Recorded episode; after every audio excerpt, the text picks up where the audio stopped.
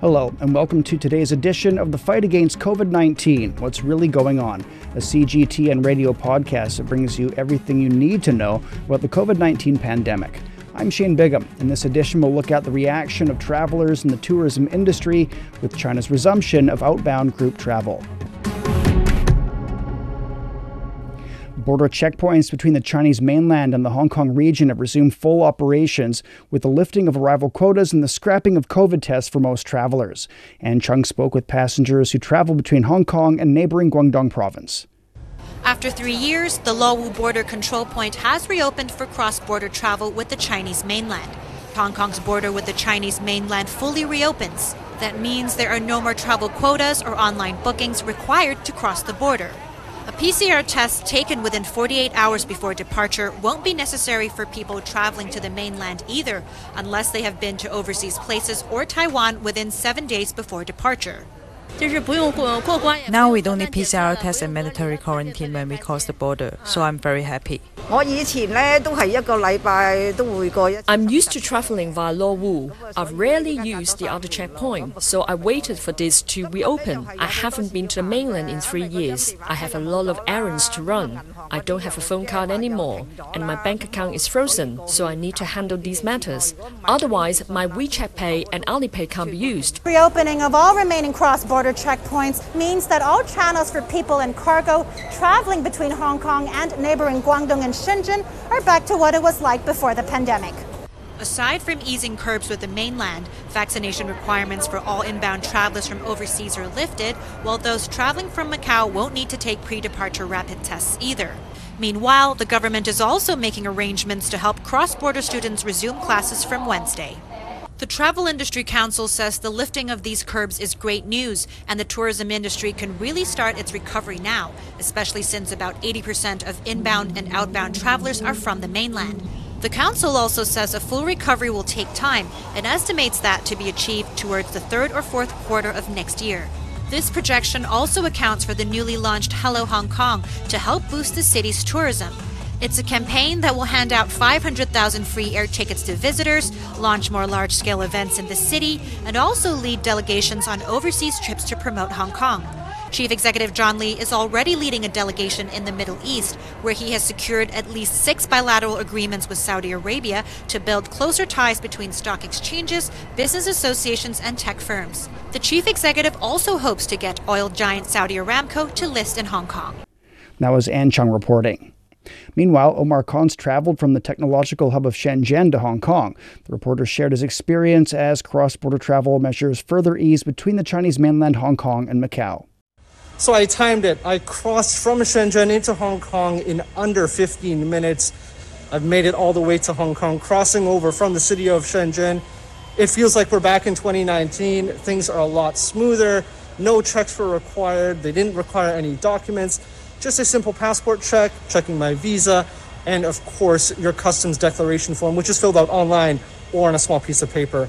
Incredibly efficient, and things are clearly back to normal. So behind me right here is one of the buses coming uh, from the center of Hong Kong, bringing travelers who are getting off the bus here and heading across the border into Shenzhen. A full busload just showed up, and I think you can see they're all headed in right now. It's been troublesome to go back and forth these past three or four years. There were also restrictions in Hong Kong or Shenzhen impacting families. Now it's convenient for everyone to go back and forth after free and open customs clearance. It's very convenient for our friends who go to work on both sides or our friends who have families on both sides. I'm just really happy today. I invited some friends to cross with me and see how it goes. Of course, before there were so many things we couldn't do, but now everything is possible. I can see my friends, my family. It's free and open. So I'm back here in Shenzhen, an incredibly quick trip for me to Hong Kong, from Shenzhen to Hong Kong and back in less than an hour. Of course, I spent some time over on the Hong Kong side chatting with some people, but this just shows how efficient the process is, and hopefully it paves the way for greater economic recovery and, of course, that was Omar Khan reporting. Travelers across China are flocking overseas as tourism operators in the country are allowed to resume outbound group tours to 20 countries. Zhou Feng has more. Nearly 50 tourists departed Guangzhou at midnight on Monday to begin their trip to Egypt and the United Arab Emirates. They are the first batch of travelers from the Chinese mainland to embark on a journey abroad after the resumption of outbound group travel. I brought my camera to take some photos. I want to learn about the local traditions and customs in Dubai. Egypt is one of the four major civilizations in the ancient world. I would like to visit its scenic spots, such as the pyramids. It cost me 16,000 yuan to sign up for the tour group. It's acceptable. Beijing has also witnessed the departure of its first batch of tourists heading for Singapore.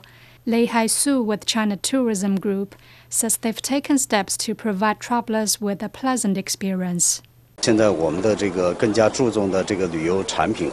the tourists to enjoy a healthy, safe, and comfortable trip in the travel services we provide. We are focusing more on improving travel experience with the local culture of their destinations when designing our products. The first outbound tour group from Shanghai has departed the city to Phuket, Thailand. Some of the travelers took part in a meeting held by the travel agency organizing the trip. I like to travel with a group, so I don't need to worry about anything because traveling is to relax. So as soon as the group travel package is out, I signed up immediately. Oh, I learned the news from my WeChat moments posted by a friend. As I've never been to Phuket, this will be my first visit there. I feel excited. During the meeting, the travelers learned about the local customs, communication, and transport system and how to ensure safety. Many travel agencies across China rolled out hundreds of tour products days before the country resumed outbound group travel. The most popular destinations are Southeast Asian countries, including Thailand, Singapore, Malaysia, and Cambodia. Many travelers chose those countries because they are not far from China and that the costs are comparatively low. That was Zhou Feng reporting. The recovery of China's outbound travel is on a faster track. Travel agencies are now allowed to offer Chinese citizens travel services to 20 countries, most in Southeast Asia and Europe. Ying Juni spoke with Chinese tourists who plan to travel abroad. She also spoke with Tom Liu, president of Shanghai Jinjiang Travel Group. The government decision to partially resume outbound group tours for the first time in three years has prompted many to head for their travel agencies as quickly as they could. Operators report they're even receiving queries about tours to countries for which the ban is yet to be lifted. I had planned to take my family to the United Arab Emirates three years ago, but we were unable to do that because of COVID. I really want to take this trip. This summer, I'm planning to go to UCLA summer camp. Three years ago, I also had this plan to participate in a summer camp, but due to COVID, this plan has been cancelled. So I really look forward towards joining this program. This travel agency in downtown Shanghai has relaunched over 100 outbound group tour packages and says even more products are on the way. After three years of suspension, our first batch of outbound tour groups has been warmly welcomed by the market after it is launched. After the Spring Festival, telephone or WeChat inquiries has never stopped. Our first tour group will be departing for Dubai, tomorrow. Following that will be our groups to other popular destinations to Thailand, Indonesia, to Egypt and Switzerland. Travel agencies are also offering more short trip options as travelers now seem to be preferring more flexible and personalized experiences. Our groups are now smaller than before, normally not more than 20 participants. In addition to the group travel, we are offering more fragmented tour product, tour packages, including hotel uh, plus air and hotel packages, in order that our travelers can decide for themselves their own time of departure and their own model of travel. In addition, cross-border travel between the Chinese mainland and Hong Kong and Macau special administrative regions fully resumes today, and that's expected to give another good boost to the tourism rebound. That was Ying Juni. The resumption of group tours from China is considered an important step towards a return to normal for the global tourism industry. Yuthasak Supasorn is governor of the Tourism Authority of Thailand. He hopes the surge in Chinese tourists will help fuel growth of other sectors across the economy. Yeah, I think that now we're on the, the process to recovery, and we see it's very fast to recover uh, because of uh, we open, and now we add more on the number of the tourists that came from the China mainland, especially for the group that will be start from today. In terms of number, for the international arrivals, maybe maybe not less than 30 million. That will be close to uh, nearly 40 million in the year before COVID-19. President Mario Boselli of the Italian Fashion Chamber has high hopes for the spending power of Chinese consumers in his country. Tutti i brand italiani all of the Italian brands, big and small, are awaiting the return of Chinese buyers to Italy. We welcome them back with open arms.